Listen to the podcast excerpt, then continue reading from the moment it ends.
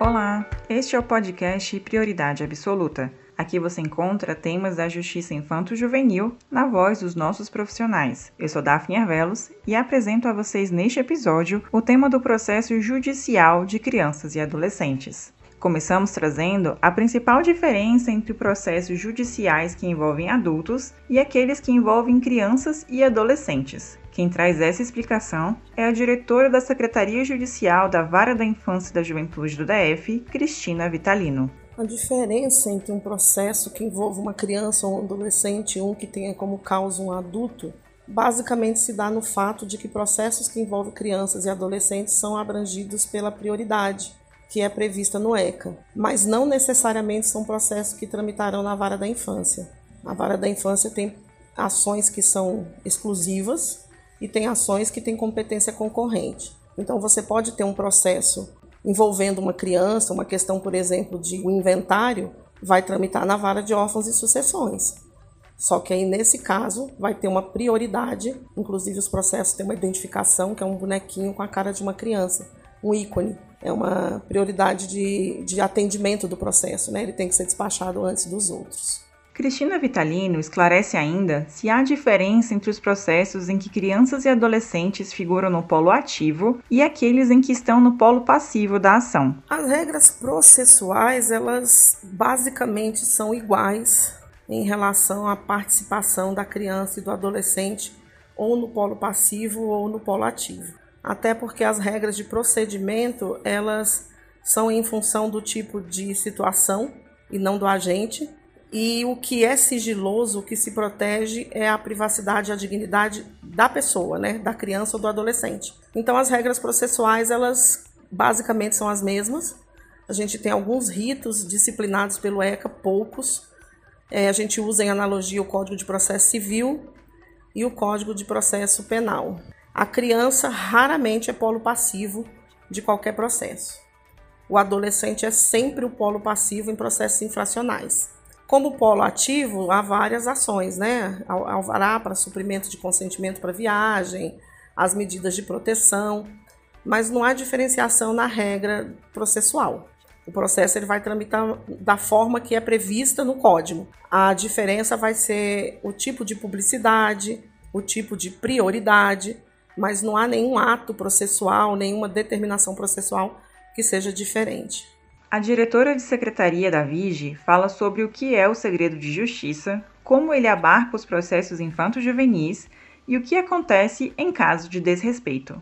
Os processos que envolvem crianças e adolescentes que tramitam na vara da infância correm todos em segredo de justiça. Então, só vai ter a visualização desse processo as partes, mediante um requerimento encaminhado para o tribunal, e os advogados e o Ministério Público. Isso é específico da vara da infância. Se eu tiver um processo que envolva criança ou adolescente tramitando em outra vara, vai depender do tipo de processo. E geralmente, nesse caso, o segredo de justiça dado pelo juiz quando é da esfera civil ou criminal. Na área de família, eles correm segredo de justiça também. Os atos infracionais que envolvem os adolescentes, eles são acobertados pelo segredo de justiça. Não é possível expedir certidão sobre esses atos ou dar publicidade dos atos infracionais sem a expressa autorização do juiz. Quem tem acesso às informações do processo, as partes, os procuradores e o Ministério Público, servidores que atuam no processo também. Essa, esse segredo de justiça ele permanece depois que o processo é arquivado, então a regra continua a mesma, só vai poder ter acesso os advogados constituídos ou as partes. A criança ou adolescente, quando atingem a maturidade, tem acesso, porque aí a parte passa a ser ele, ele tem capacidade civil completa, então ele é que vai resolver os problemas da sua vida, inclusive se ele completa 18 anos antes do processo terminar, ele passa a ser intimado para o processo sozinho. Não precisa esperar nenhum período de trânsito. A qualquer momento, se ele for maior, ele tem acesso ao processo. Quem divulga ato ou documento de procedimento relativo à criança em desacordo com a lei está sujeito a responder a uma apuração de infração administrativa por descumprimento de norma de proteção à criança ou adolescente. É uma coisa muito importante em relação a essa coisa do sigilo é que, em relação aos processos de adoção, só quem tem acesso aos processos de adoção são os adotantes, o Ministério Público e os procuradores. mas a criança ou o adolescente adotado, a partir do momento que faz 18 anos, ele tem acesso ao processo, ele só precisa requerer. É um direito dele conseguir acesso ao processo em busca da sua origem biológica. Cristina explica quais são os processos mais recorrentes que envolvem crianças e adolescentes na vara da infância e da juventude. Nós temos dois tipos de atuação relacionados à matéria. Então a gente trabalha com a matéria infracional, dividindo com a vara regional o território do Distrito Federal. Então nós somos responsáveis por algumas regiões administrativas e a vara regional de atos infracionais por outras. Na área civil, na competência civil, onde nós somos competentes para todo o Distrito Federal. Na área infracional, a gente tem somente, basicamente, um tipo de ação, que é a apuração de processo, é apuração de ato infracional de adolescente, e aí o que modifica é o tipo de ato infracional. E os mais recorrentes, os ligados a, a, a questões patrimoniais e a drogas. Então, roubo, furto, tráfico são os mais recorrentes. E já na área civil, os procedimentos mais recorrentes são os afetos à execução de medidas de proteção de crianças e adolescentes, que são os processos primários na busca de, de salvaguarda dos direitos fundamentais de crianças e adolescentes. Então, numa situação aguda, numa situação emergencial, numa situação de denúncia, o primeiro procedimento instaurado é sempre a execução de medida de proteção. E aí, até por isso, ela é mais recorrente, porque ela acaba se desdobrando em ações é, ordinárias para cada tipo de situação. Em 2022, o tema da infância é novamente uma das prioridades do Poder Judiciário brasileiro. Os tribunais estaduais, federais e do trabalho terão metas para garantir a agilidade e efetividade dos processos relacionados à infância e à adolescência. A diretora da Secretaria Judicial da VIDDF fala sobre o tema. A fixação de metas para 2022 em relação à infância e juventude elas não envolvem só a prioridade, elas têm outros aspectos. Então, a primeira atividade relativa a esse item das metas foi determinar a digitalização total dos processos de infância e juventude a nível de Brasil. Depois tem uma determinação de utilização, cadastramento e conferência do cadastramento no Sistema Nacional de Adoção. E depois essa questão do cumprimento dos prazos previstos no ECA para algumas ações.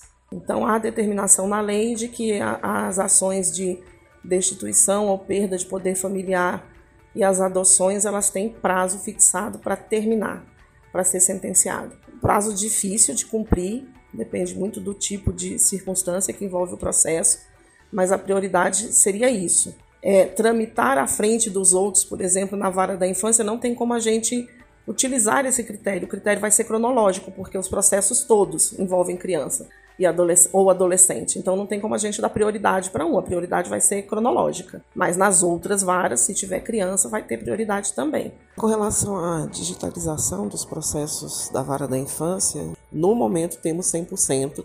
Não há processos antigos em tramitação esperando digitalização. O que pode ocorrer agora é o desarquivamento de processos físicos que serão digitalizados oportunamente. Cristina Vitalino ainda trata do caminho da justiça infanto-juvenil do DF em direção à justiça digital.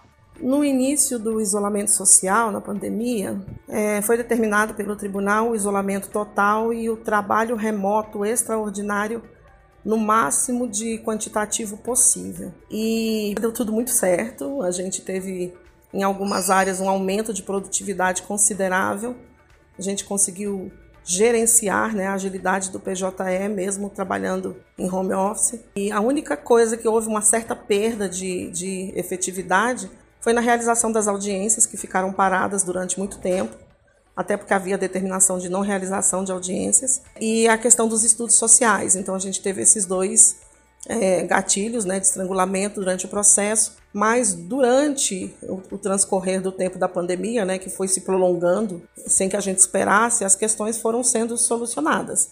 Então, hoje a gente faz todas as, as audiências de forma virtual, os estudos estão sendo feitos de forma virtual naquele, naquilo que é possível fazer. Foi criado um curso de habilitação para adoção virtual, né, que chama ELOS, então as soluções elas foram surgindo e se mostrando eficazes para uma nova realidade. O fato é que a realidade agora é tramitação eletrônica, realização eletrônica de atos.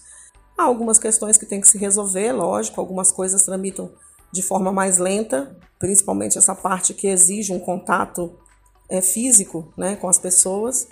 Mas de resto foi muito bom a nossa adaptação a essa nova realidade.